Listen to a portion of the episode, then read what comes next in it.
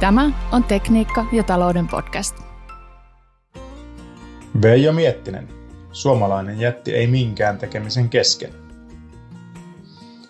Suomalainen, ruotsalainen ja norjalainen kilpailivat siitä, kuka lakkoilee eniten. Suomalainen voitti. Jos ei naurattanut, ei naurata minuakaan. Työmarkkinamme olisi pakko päästä lähemmäs Pohjoismaita. Nyt talouskehityksemme muistuttaa enemmän Itäblokkia. Työnantajat muuten hoitivat tämän syksyn taistelut nokkelasti.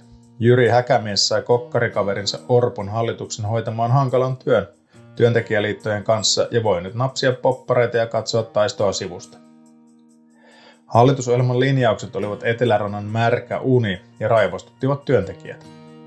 Laittomien lakkojen kielon lisäksi irtisanomisen helpottaminen ja ensimmäisen saikkupäivän palkattomuus säikyttivät työntekijäliitot. Tilanne voi mennä hankalaksi, kun AY-pamput pelkäävät menettävänsä viimeisen valtansa. Työnantajat ovat varmasti niskan päällä ja taisteluhenkeä riittää kuin UPMllä Nallen johdossa. Valruus runnoi läpi paikallisen sovun paperitehtailla 112 päivän lakon jälkeen. Nyt moni muu firma on valmis samaan.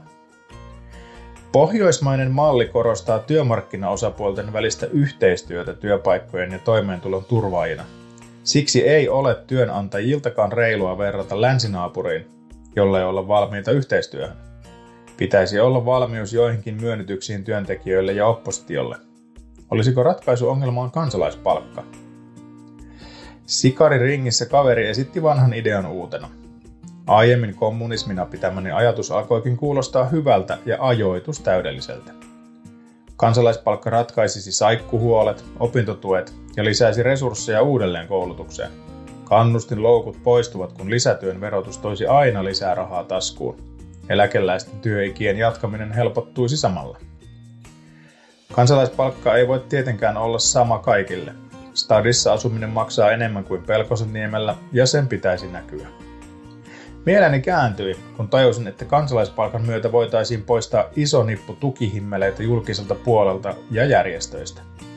Eläkkeet kevennisivät, työttömyyskassat yksinkertaistuisivat ja sossujonot poistuisivat. Julkiselta puolelta vapautuisi valtava määrä työntekijöitä työmarkkinaan. Osaajapula ratkeaisi kerralla. Vastaväittäjät pelkäävät, että ihmiset laiskistuisivat, mutta vaikeaa on uskoa, että kantasuomalainen voisi enempää laiskistua.